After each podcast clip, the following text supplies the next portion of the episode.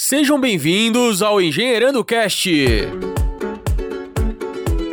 Nossa missão é fazer você, ouvinte, pensar fora da caixa, enxergando o mundo através da perspectiva de um engenheiro. Episódio onze: Manutenção preventiva versus manutenção corretiva.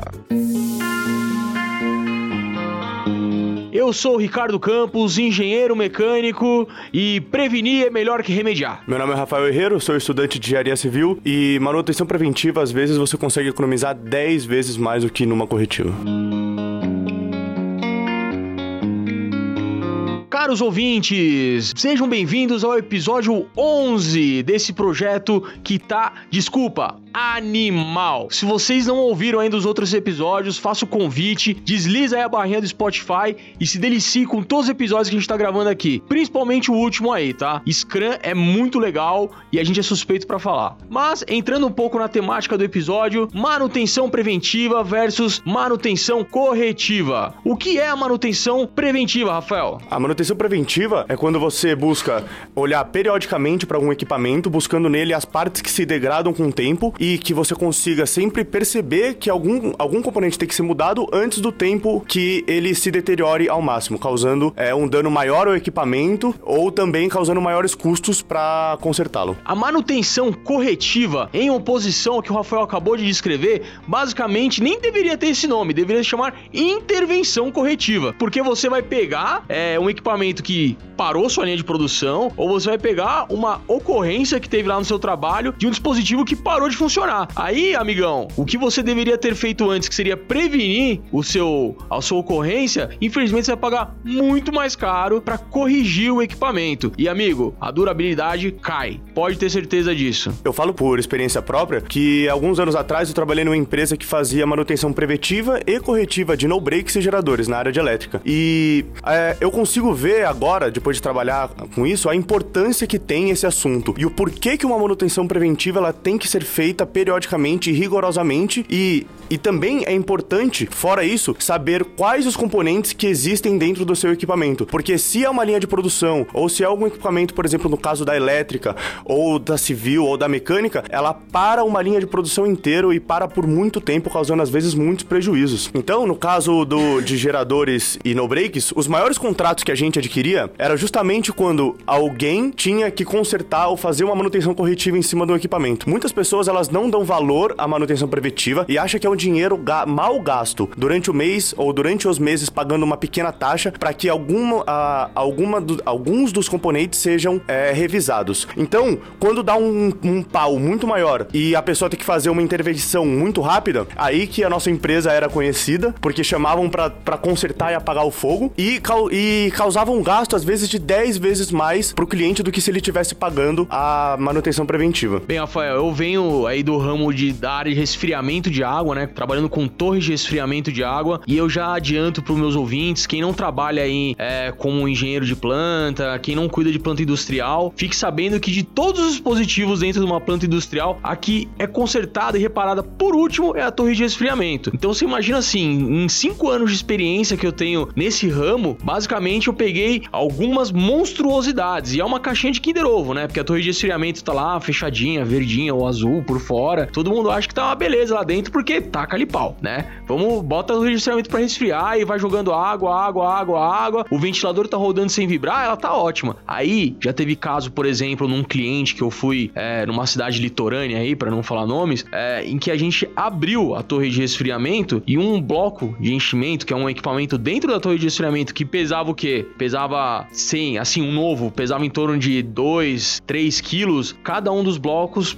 Graças à sujeira da água que o cliente tinha, a gente retirava pesando oitenta ou cem quilos cada um. Então imagina o trabalho de içamento e de destruição de cada um desses blocos de enchimento. Um trabalho de retrolavagem, né, para você remover os mesmos, é, remover esses detritos, essa incrustação dentro de um enchimento de uma torre de resfriamento, dura em torno de um dia, vai, uma semana se a torre de resfriamento for gigantesca. Num caso desse em que o cliente esperou a torre de resfriamento entupir P I demorou em torno de um mês para você fazer a mesma manutenção. Quatro vezes mais gasto nas alturas, porque o gasto é exponencial, porque você tem que alugar equipamento de içamento, você tem que alugar a serra sabre para des- destruir, tem destinação totalmente diferente do que um plástico que é reciclável. Então, esse cliente que quis economizar na hora de empurrar aquela torre de resfriamento, falando, não, depois eu arrumo, depois eu faço tudo que tem que fazer, acabou se dando muito, muito mal no final das contas. Gastou quatro a seis vezes mais. E a gente não precisa ir muito longe para ver a importância da manutenção preventiva e da manutenção corretiva. Um caso que é muito,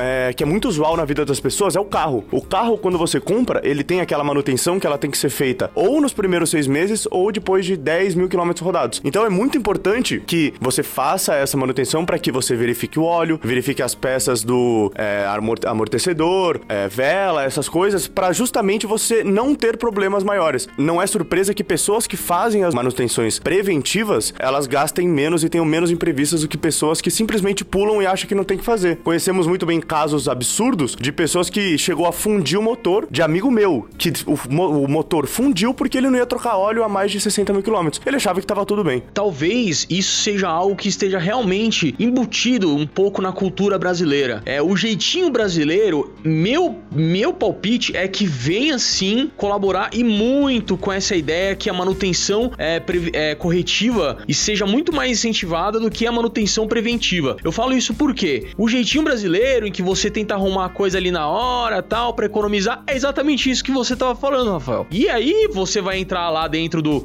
Você é um mecânico, no caso do, do seu amigo. Com certeza eu falo que a junta do cabeçote do seu amigo aí pode ter zoado, né? Não, ele perdeu o motor, cara. Ele, ele perdeu o motor e aí fundiu. Ó, veja bem, se ele tivesse levado o carro pra fazer a manutenção preventiva, amigo, eu não preciso falar o que aconteceu. É. Lógico que ele gastaria muito, muito menos e ficaria muito, muito é, feliz em ter que gastar menos e demoraria menos tempo pra ele consertar também. O motor não ia pra retífica. Quem já levou o motor pra retífica sabe a dor de cabeça que é isso. Então, amigão, manutenção preventiva é muito melhor. E quando uma manutenção corretiva ela tem que ser feita, faça ela rápido. Por exemplo, se queima uma lanterna do seu carro ou se acende a luz do óleo do motor, se você for verificar logo de cara o que aconteceu, é, as chances de mitigar os danos é muito, muito, muito maior. Só que se você demora pra verificar isso, é constatado que uma pessoa, por exemplo, eu trabalho em obra e em obra a gente fala muito isso. Quando você tá passando por um ambiente, tem um buraco na parede, depois de quarenta e cinco dias que você passa nesse ambiente, você não enxerga mais um buraco gigantesco na parede. Então, se você não tomar uma ação rápida em cima daquela coisa que tem que ser consertada, seja no carro, seja no equipamento seu, depois de quarenta e cinco dias você não vai nem lembrar que aquilo precisa de conserto e aí uma manutenção muito mais rigorosa vai ter que ser acionada depois. E olha só que legal, se você fosse pegar princípios da qualidade que a gente comentou no, em dois episódios aqui, falando a respeito do Deming e tudo mais, vocês vão ver que um dos princípios é exatamente o foco no problema assim que ele acontece. Existem outras metodologias além dos catorze princípios aí, como por exemplo o cinco W dois H, que se questionam do porquê, quando, quanto isso aconteceu, como isso influencia e aonde isso vai parar. Esse tipo de pergunta em que você foca no problema desde a origem, desde a raiz dele, também influencia diretamente nos seus planos de manutenção preventiva. Todo o sistema de qualidade, gestão de qualidade ou as metodologias ágeis como um todo, todos eles têm sim um capítulo que é focado sim na manutenção preventiva para justamente evitar o tipo de ocorrência grande que pode causar graves acidentes em uma obra ou em um projeto. Então veja, se existe algum equipamento dentro da sua casa, dentro da sua empresa, dentro de qualquer lugar que existe uma empresa que faça essa manutenção preventiva e também dentro do contrato estejam inclusas a manutenção corretiva, vale a pena sim você contratá-los e dar na mão de profissionais esse trabalho. Porque uma pessoa quando ela vai fazer uma manutenção preventiva dentro de um equipamento, quando uma empresa, uma empresa boa, é uma empresa que presta um serviço de qualidade, ele vai ter anotado no seu relatório de manutenção quais são as peças exatamente que,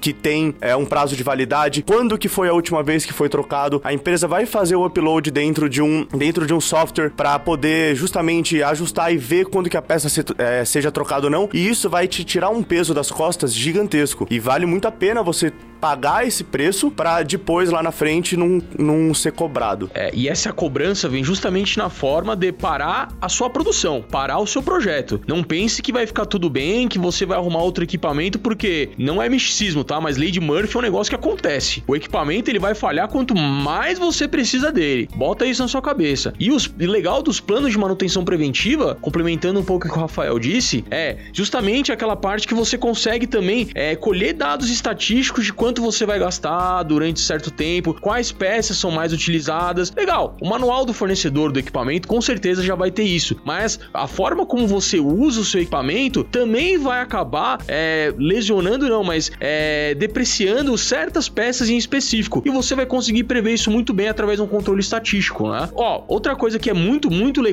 é, quando a gente fala a respeito da manutenção em si, é, não existe uma forma também de você fazer um equipamento durar para sempre. Seria algo muito bom, né? Se você fizesse só manutenção preventiva e o equipamento fosse imortal. Legal, né? Não teria mais gasto, todo mundo se viveria feliz para sempre. Mas não é isso que acontece. Lógico, seu equipamento vai ter uma hora que não adianta mais você querer fazer uma manutenção para corrigir os problemas que não aconteceram. Não adianta você querer correr atrás e pensar que você nunca vai ter que fazer um retrofit na sua máquina. Não, a depreciação do maquinário, ela continua acontecendo. A questão é, se você somar, mesmo assim, a troca do maquinário e fazer a manutenção preventiva versus a corretiva, a economia é muito grande ainda. Tirando o quê? É, a durabilidade, eu já falei que vai durar mais, mas um simples retrofit pode ser uma resposta nessa, nesse beco sem saída que eu acabei de citar, é, em vez de você ter que trocar o equipamento todo. Por exemplo, é, compressor de ar. Quando você vai garantindo a lubrificação dele, a vedação, ou de um corpo de pressão que você certifica que ele não tem vazamento nenhum, você vai alongando a vida dele. Obviamente, vai ter uma hora que as válvulas dele não vão estar boas o suficiente para você pegar e você corrigir, mas você consegue fazer um retrofit. O retrofit é você pegar esse equipamento, levar para o fornecedor e falar, cara, remanufatura ele, e vai ser mais barato do que você comprar um novo. É óbvio.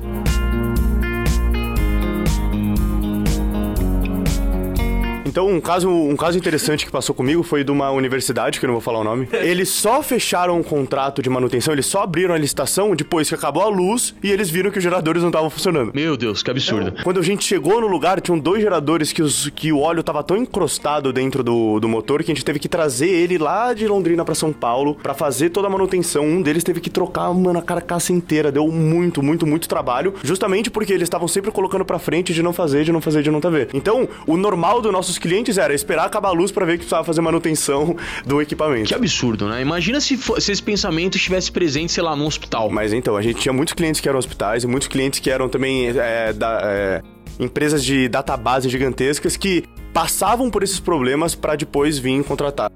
Conseguir novos contratos era, um, era uma batalha gigantesca, porque as pessoas não veem valor nesse tipo de serviço. Mais uma vez, é algo, na minha opinião, Rafael, dá sua opinião aqui também, é uma coisa incrustada na cultura brasileira. Lógico, vai ter, vão ter outros países aí pelo mundo que o mesmo pensamento é assim, mas eu acho que é muito difícil, por exemplo, você entrar numa empresa alemã ou entrar numa empresa que seja italiana também, que são bem rígidos nas normas. Cara, você acha que na Ferrari eles não fazem manutenção preventiva? Pelo amor de Deus, é uma empresa que fabrica máquinas aí de vinte milhões de reais. Eles têm fila de espera de cliente. Você acha que se uma Ferrari falhar, pelo simples mérito de falhar, é, significa que alguma máquina lá estava desaju- desajustada. E se a máquina estava desajustada é porque alguém não fez a devida manutenção em cima dela. É, talvez não seja exatamente por causa da cultura brasileira, o jeitinho brasileiro de ser, mas também é, mas pode ser ligado justamente ao que a gente falou dos sistemas da qualidade e o, des- e o desenvolvimento do Brasil perante a outros países mais desenvolvidos. Porque conseguimos ver que empresas mais estruturadas que estão atuando no Brasil, mas são de fora do Brasil, elas têm é, políticas, processos muito mais firmes, que foi o que foi citado lá no... no, no... no episódio da qualidade, fazendo com que não tenham que passar por esses problemas. Então, muitas vezes, esse amadorismo vem por falta de informação ou falta de conhecimento em relação a, ao maquinário que eles estão operando. É intrigante isso, né? Porque, ao mesmo tempo, é como se não existisse manual também, né? E as pessoas não, não, não se propusessem a fazer isso. É, talvez não seja algo necessariamente brasileiro, né? Mas algo que realmente é, esteja implícito na gente, a gente não, não acaba é, levando tão a sério assim que tem que fazer isso. Querendo ou não, quem nunca abriu um, um presente novo aí, um maquinário novo e não leu o manual? Desculpa, eu já fiz isso, eu, eu me declaro culpado, tá?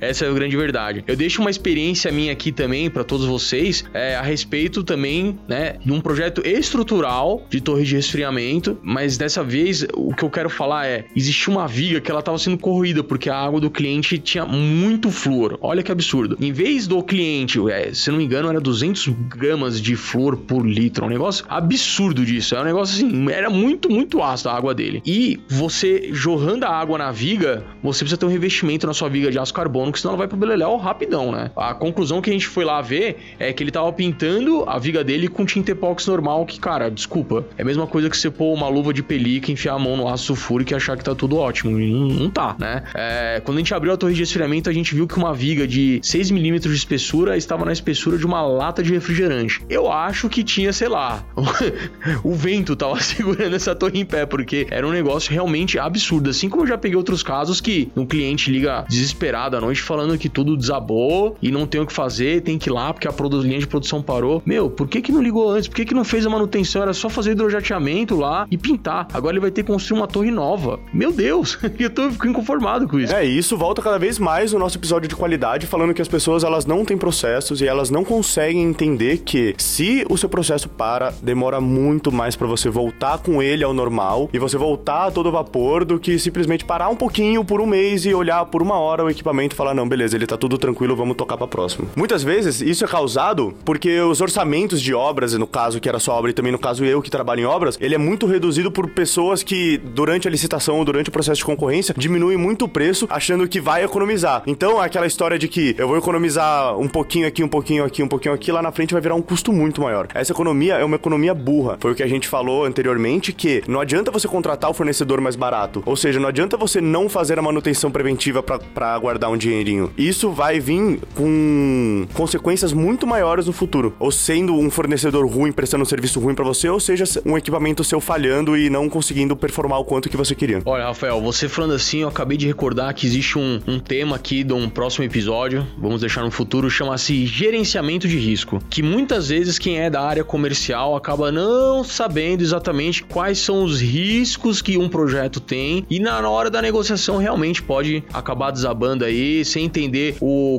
o impacto que uma diminuição de valor do projeto pode ter em cima do andamento e depois do uso, né, do que foi desenvolvido. É um problema grande também, né? É uma coisa que entra tanto na parte da manutenção preventiva como também na comunicação e gerenciamento de risco que a gente tem que trabalhar.